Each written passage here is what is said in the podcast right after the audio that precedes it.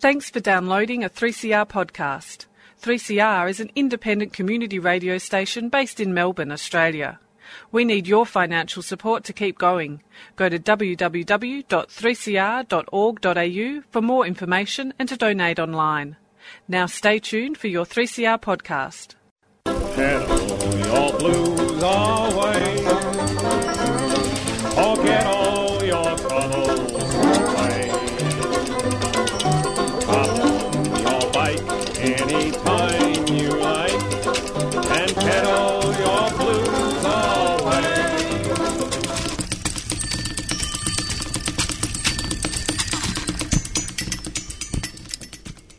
And good morning. You're listening to the Yarrabug radio show. A very uh, special edition this morning, uh, minus Val. Uh, so we uh, won't be hearing Val's uh, usual very awesome uh, introduction to the show. But we do have as our studio guest the much more glamorous and fabulous Charlie Farren. Good morning, Charlie. Good morning, Faye and everybody. What a wonderful introduction. so much personality we couldn't fit Val in the studio with us. Uh, kicking off the show this morning, we uh, we will be start talking later about the Farren collection and some developments for that, which are I think really exciting. Um, but we usually start with sharing our bicycle moments. Um, so I'm going to kick off with one from the weekend. Uh, we took some friends riding, and it's the first time I've done this. We caught the ferry to the Bellarine Peninsula from Docklands, which uh, you can catch over to Portarlington. And from Portarlington, there's a lovely little trail that goes all the way to St Leonard's, where we discovered at the pub some of the best fish and chips uh, we'd had in a while. So um, we left Melbourne on a very similar morning to this morning grey, gr- drizzly. The waves were very grey while we were on the ferry, the sky was very grey. And as we approached, I think it's Indented Head, suddenly the sky opened up. We had blue sky, and the water took on that amazing uh, turquoise, emerald green. And there are black swans in the sea looking for maybe mussels. I wasn't sure if the swans like Portarlington mussels as much as I do. But um, it's a very. Uh, it was a, a, a, nice moment with the, the green sea after such a great start, and um, a very nice ride. I can highly recommend it. Bikes are free on the ferry to Bellarine, so uh, if you're thinking of doing that, um, I can highly recommend it. There's also a good uh, gelati shop at Portarlington for when you get back to the ferry. Have you got a bike moment to share with us this morning, Charlie? Well, that's prompted me to go and do that ferry ride because I've been meaning to. But I must say that over the uh, over this time of year, I feel superior on my bicycle, and I have done particularly over the weekend because I live um, downtown Melbourne and it is jammed with traffic and I've had lots of errands to do and I have sailed past queues of cars every day, as I say, feeling glorious and superior. And um, it's been wet at times and I can see the car drivers looking at me and thinking, oh, how awful to be on a bike. And I'm thinking, how awful to be jammed in a car. It's never too wet, is it? it's, It's, very never too rare. wet. And it's always better by bike, isn't it? Yeah, there's been a lot of research into how bike riding, uh, you know, it increases connectivity and and happiness. But um, I haven't yet seen the scientific research into smugness. but I think there's something there to be explored. Yes. And I must say that, that the setup of my city bike means that I am upright and looking people in the eye and making eye contact. And it's amazing how many um, smiling responses you get if you're making eye contact on a bicycle and looking like you're enjoying yourself. Yeah. Whereas the setup of a road bike um, means that you inevitably have your head down and you're not so much in touch. It's a much more focused position, which obviously road riding, if you're, you know, that demands. But yeah, I think in the city, people really respond to that the, that wheeled pedestrian that they can identify with. Which is why everybody you need a fleet of bikes in your garage. The same as you have the shoes for every occasion. You do need bikes for every occasion. I've I've been telling everyone about this. I've been reading a lot of newspapers from the 1890s, and there is a letter from a lady in 1895 where she queries. She says, "While the upright the lady's bicycle that you can wear in your skirt, and I can see the attraction for the girls looking for a husband, and and that's great for riding around the city."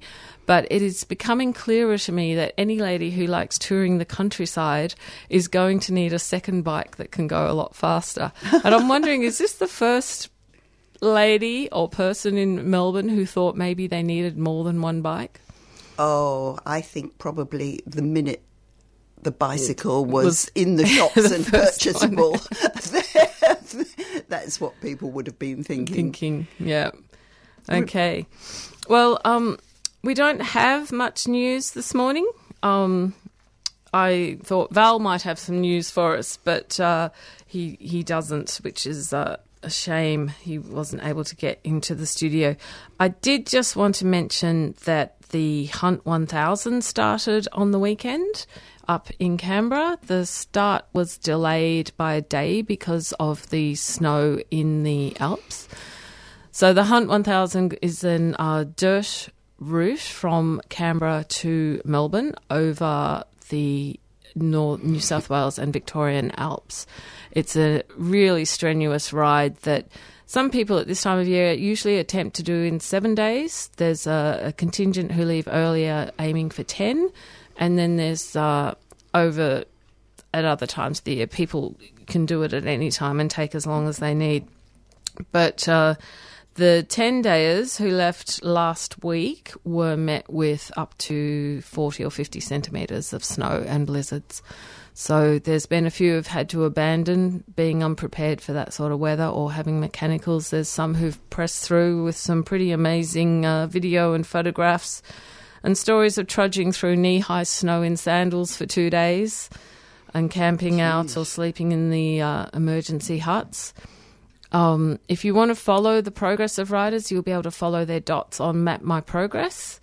Um, and if you look at the live events, you'll see the Hunt 1000. We'll also put a link up to that.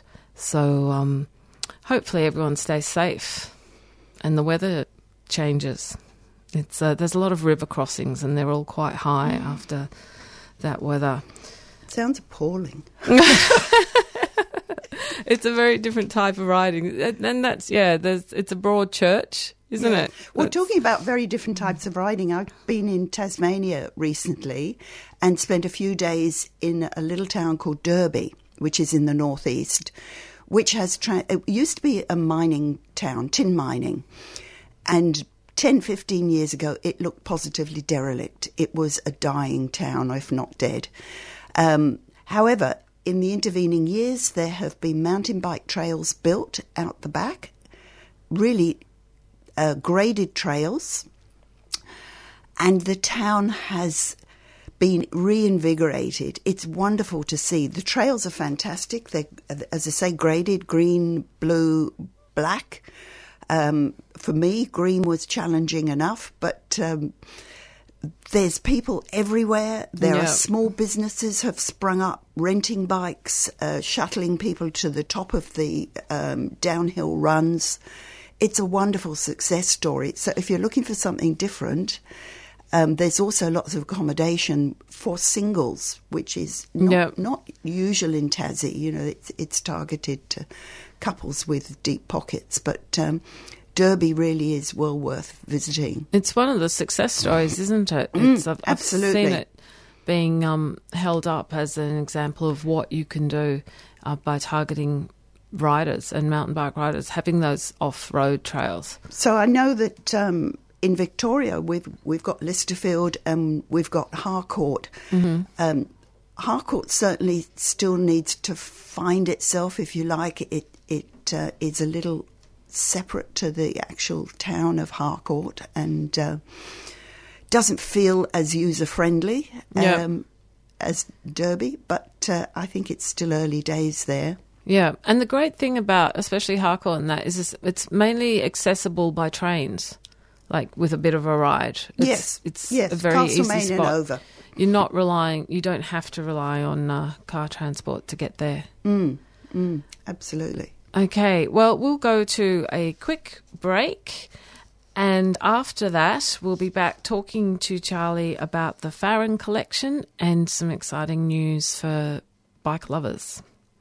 Eldorado, the story of Skouries, is the story of a fight of a small community in northern Greece against a multinational owned gold mine project that threatens their homes and lives. A grassroots movement is fighting against the destruction of the environment caused by the extraction methods and for democratic control over the most crucial basic resources water, air, and land. It shows Greece in the era of social and economic crisis where the rights of communities and the environment collide with big business and profit.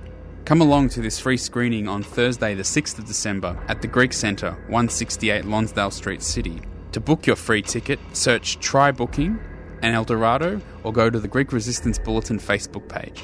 A 3CR supporter.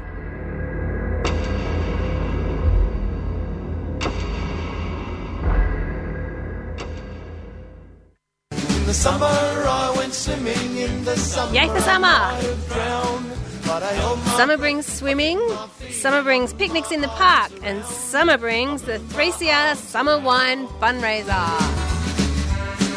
Thanks to the support of Small Patch Wine Store in Hawthorn, we're selling 3CR Radical Radio labelled wines for only $15 a bottle. And they're even cheaper by the dozen or half dozen.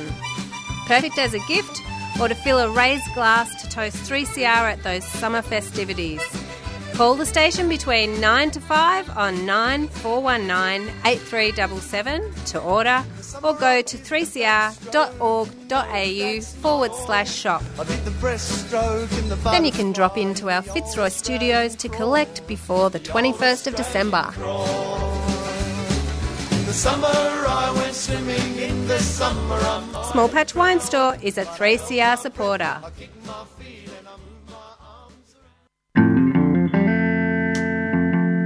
Hi, I'm Kim Salmon.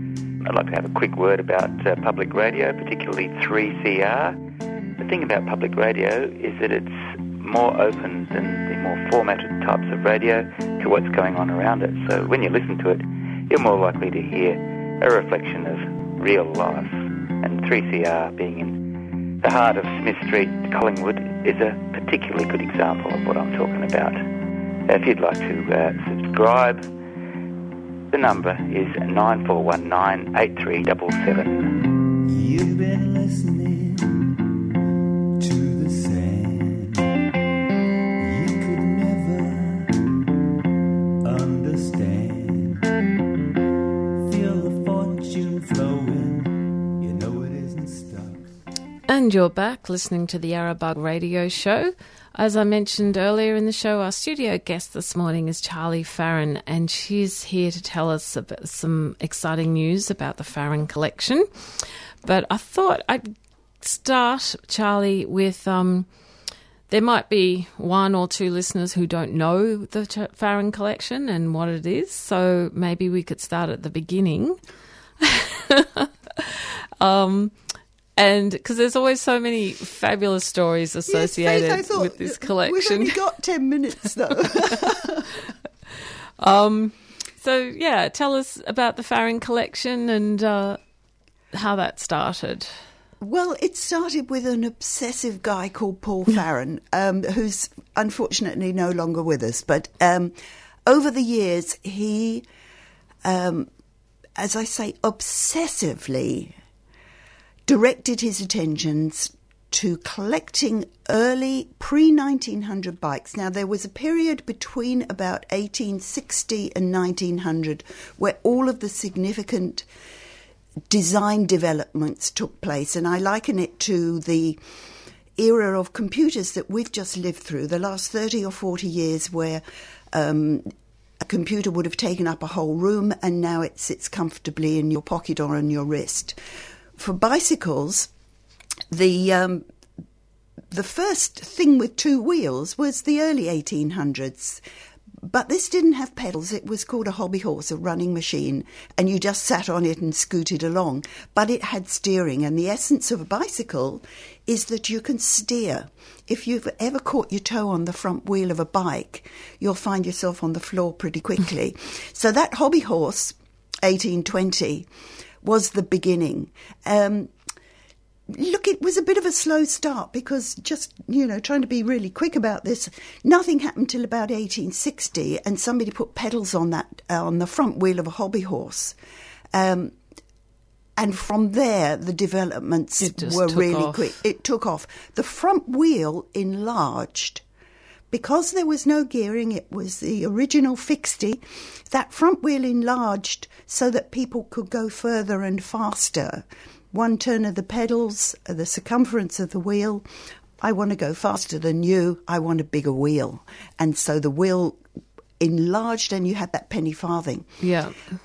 But alongside all of this, the engineers of the time were looking at how do we make the bike more interesting, safer, more comfortable. And during that period, from the late 1860s through to about 1900, all the major changes happened with bicycles gearing, pneumatic tyres, frame design, so that we ended up with a diamond frame, which really hasn't changed very much. And these things intrigued Paul. He he loved them. He felt that they were almost objects of art, but they showed design, development of the bicycle. After 1900, it all becomes pretty boring, and I'm sorry, all you collectors of classic bikes, but um, frankly, you know, it all happened before 1900.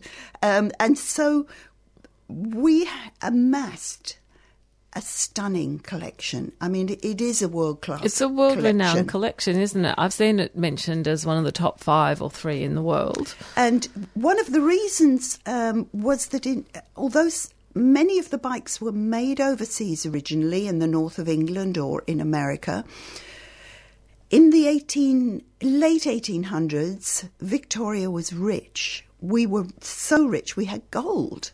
And we had lots of people who were early adopters, I think you'd call them now, Yeah. who wanted the latest, greatest, and were very happy to spend money and import and buy. And because it, was a rich man's toy back then, it was it was certainly not something everyone could have. Absolutely. And um, so to see some of these bikes, you will just be astonished. Um, but you can see the way that the the brain of the engineers were how they were thinking, how they were trying to put springing into the frame because the tires were still sto- solid and really uncomfortable. And um, so this was Paul's love. I always said we didn't have kids, we had bikes. and I think that's very true. Um, and in over the years, we've always been happy to share these bikes. We we do loan them judiciously to people for parades um, and displays. But one of the major things that has happened in recent years is a motor museum in Shepparton, on the outskirts of Shepparton. And they it's a privately owned museum and we we had just a few bikes up there to begin with sort of in a corner a bit dowdy and covered in dust because nobody was looking after them terribly well or at least we weren't um, Because how many bikes are in the collection in the total? collection in total is about 200 yeah. um, and when you say bikes you have to think large wheel tricycles um, Sociables. sociables where almost the size of a car where the couple sit, sit side by side and we've got one of those in the collection it was sent out here as a wedding present. The doting aunt in england sent it to her nephew as a wedding present. I mean can you imagine? It would have been the most extravagant present. Um, paul bought it from an auction in Warrnambool and it had severe dents on the frame. So I don't know what those two were up to, but they, they made a bit of a mess of the bike. Um, but the museum in Shepparton has existed for a number of years, predominantly originally as a car motor museum, Mm-hmm. and all the exhibits are privately owned. They're rotated, and um, just recently, there um, we have put a larger number of the Farren collection up there. So there's about forty bikes from the Farren collection there. They're really well displayed. They're up on a mezzanine. You all have to go and see them, of course. And um, Well, this is why it's so exciting because the Farren collection is not something that you can just walk into. It's not a public museum. Um, we've seen them now and then in Tweed rides or at different events. But this is seven days a week. You Yes. can visit and see quite a large portion of the collection. And does it represent the the whole? Is it representative of the whole collection? Like, Yes, it has some of the best bikes. It does actually have that big sociable up there. Oh, there. wow. Um, and it does. It has a good cross section of the bikes in the collection and some of the best bikes in the collection. Um, the plans for the museum are very exciting at the moment because it. Um, Shepparton is a big trucking area, and I hadn't quite appreciated that. There are dynasties, trucking family dynasties up there. And the intention is to expand the museum. It will have a name change. It's going to be called MOVE, the Museum of Vehicle Evolution. The um, floor space is going to be expanded dramatically. It will bring in a lot of these uh, local families um, as a legacy to their contribution to transport. Yeah. There are a couple of other things that um, fascinate me when I go up there, and I, I love walking around. I don't think much of cars, you know, they all look the same to me, except that they've got such a weird and wonderful variety in the, in the museum. It is fascinating. But they also have the Furphy collection.